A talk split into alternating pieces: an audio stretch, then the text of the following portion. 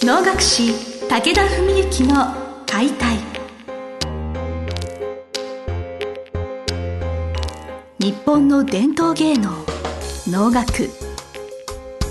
それはユネスコ無形文化遺産にも登録された我が国を代表する舞台芸術。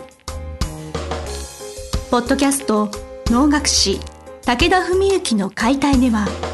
関税流して方として数多くの対局を演じてきた能楽師武田文幸が600年以上の歴史を持つ能楽を優しく解説。能楽師として自らの経験とその思いを語ります。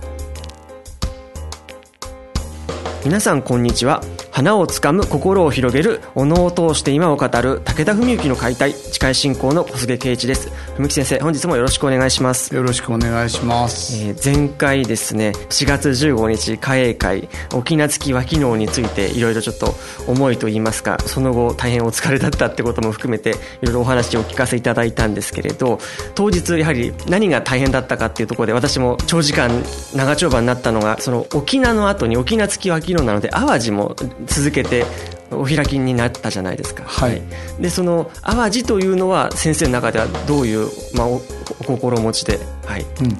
えー、っとですねまあまずその沖縄が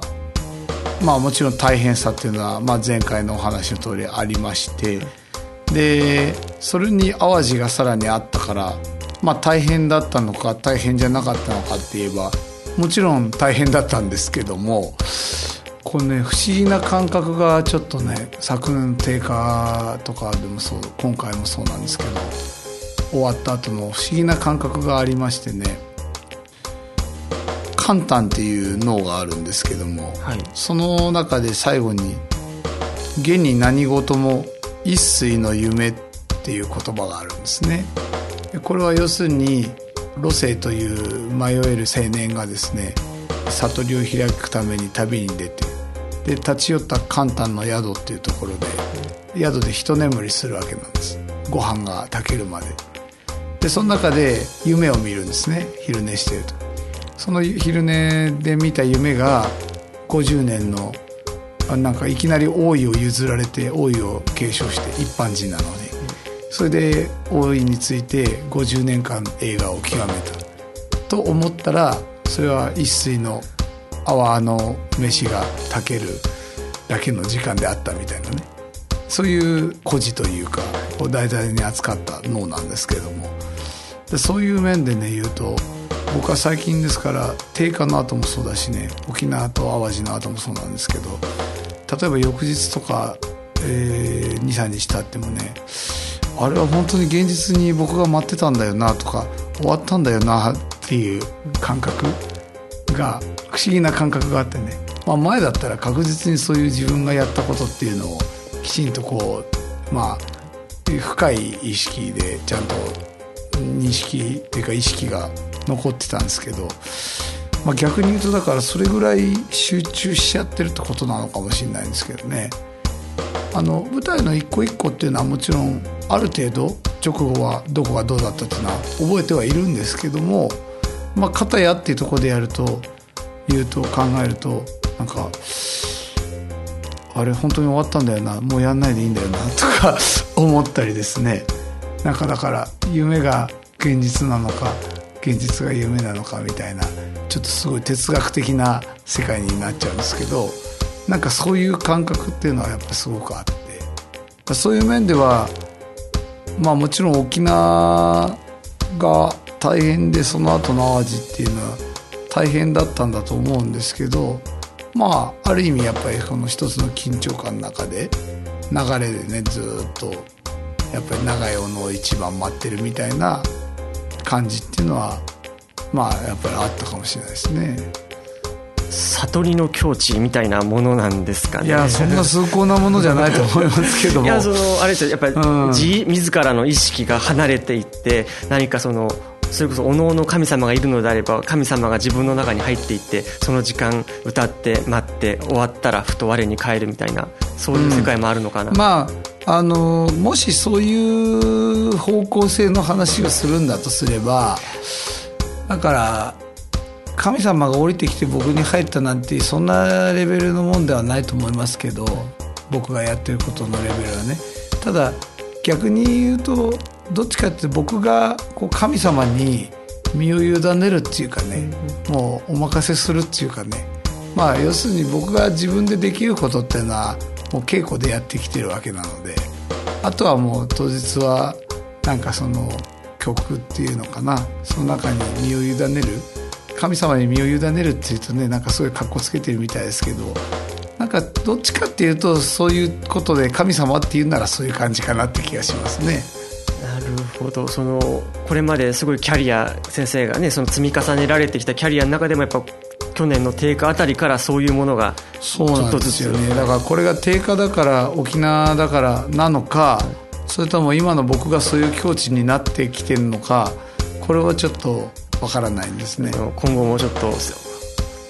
応援をし続ける中でちょっと感想も聞いていきたいなというところではありますよね、えー、まあ、その淡路っていうののことを少しお話しするとねそういう脇能っていうのは例えば高砂にしても弓矢幡にしても、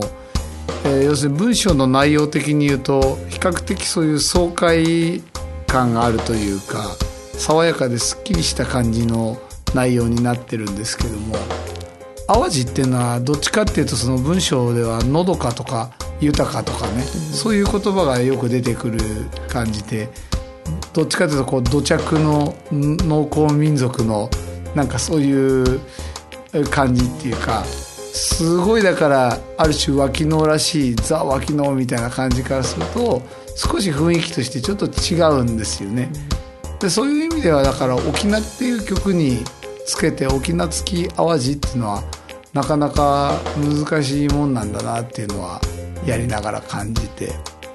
だからまあすごい専門的な話でこれ多分50人に1人ぐらいしか聞いても楽しくない話かもしれないですけどまずだから本番10日前ぐらいに稽古能でやったんですよねうちの。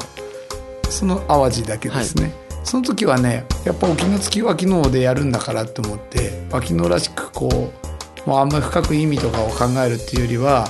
もう本当に全部直球勝負みたいな感じでもうイケイケどんどんでかなりガンガンこう淡々とやったんですよね。だけどちょっとやっぱ文章の内容に合わないなと思ってもうちょっと柔らかにおおらかにした方がいいなと思って申し合わせまあリハーサルですね。は少しおおらかにやったんですよ、まあ、特に歌いの面においてね。ところがね本番はやっぱりまたねそのどっちかっていうとイケイケどんどん近い方に少し戻ったっていうか。それは何でかっていうとやっぱりこう基本的に我々の感覚ではそもそも脇のってもの自体がすっきり爽快にやるものだと。で沖縄付きになればなおそうだっていうのが原則にあって。でやっぱりその沖縄を終えてあと三馬荘があってそこからこの間は脇の登場真の次第それから視点の登場真の一世。普段は一段といっていわゆる段落でいうと2段落しかないんです。それは5段次第それから真の一世も要するに本腰って言って要するにどっちも普段だと2段落でやるものを5段落でやったんですどっちも。だから2番までしかない歌じゃなくてそれを5番まであるみたいな。どっちもそれでやったんです。だから長いわけですよ。で長いとねどうなるかっていうとだらける気がするじゃないですか、はい、長かったらね。だけどおのおの精神には常に序波球っていうものがあるので5段落まであると最初の1番より5番の方がどんどんどんどん乗っていくわけなんですよ。そういう意味でむしろそのやってる分量が多い分全体に流れとしてはすごくノリがついたんですね。テンポが良くなった。で僕がそれ出てった時にも感じててこれはなんかその流れに逆らってまた1番2番に戻してもしょうがないからね、乗ってきたものをちゃんとキャッチしてじゃあこっちも、うん、ある程度直球の速球で投げ返すかみたいなね。なんかそういう流れになったというか。そういう感じはありましたね。だから意外と前してであの真ん中でずっと栗差し癖っていうところで10分ぐらい座ってるじゃないですか、まああんまり裏話ねこんな話しない方がいいのかもしれないんだけど。まあこの番組ですからね言えばだからあの座ってる一見何もしてない風なところあそこが一番疲れましたねなんか。そこでねどっと疲れが来たんですよ、はい、そこまでで一応ある程度のなんかこう流れを終えてるんでねほとんどやるべき。なるほどはい。だ多分一瞬、まあ、気が抜けたってわけじゃないんだけど、まあ、逆に気が抜けたら疲れないと思うんですけどあの気を張り詰めてはいるんだけどその中でなんかこう急にズーンと来ておおと思って。あの沖縄から続くものがってことですよねやっぱりなんかね、はい、あったんでしょうねそれは。それで後しての方が、まあ、早いしね結構すごい激しい動きになるじゃないですか。でそれは意外と楽勝だったんですよ。そっちで息切れるかなとかちょっと思ったんだけどそっちはもう何の息切れもせずもう楽勝でもう一回すぐでも参るぐらいの感じだったんでね、まあ、それはまあ稽古の賜物ってことでもあると思うんですけど。そういう面でもなんかこう少しこう面白いいろんな普段感じられないことを感じられたっていうのはありましたかねやっぱり。まあ、沖縄月は昨日、まあ、2曲続けてってそういうことですよねそうですねはい。なんでしょう私ちょっと専門的すぎちゃってなかなかのはねなかなか質問しづらいところも多少多分にあったんですけれど、はい、きっとその先生だからこそのきっと境地だったんだろうなっていうことでずっとお話、まあ、はい、確かにそれはまあ別に僕はそのすごいとか偉いとかっていう話ではなくてでもこういうことってのはそういうふうに感じる人とあんまり感じない人と分かれてくるでしょうね、うん、僕はなんかすごく今回はそういうことを感じましたね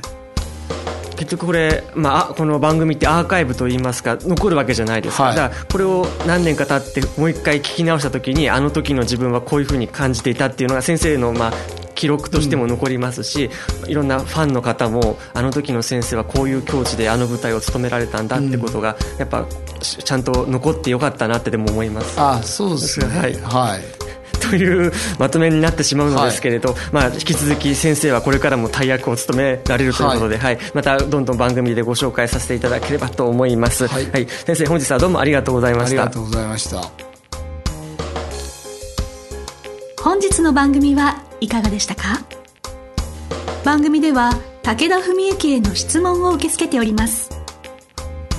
ウェブ検索で「武田文幸」と入力し検索結果に出てくるオフィシャルウェブサイトにアクセス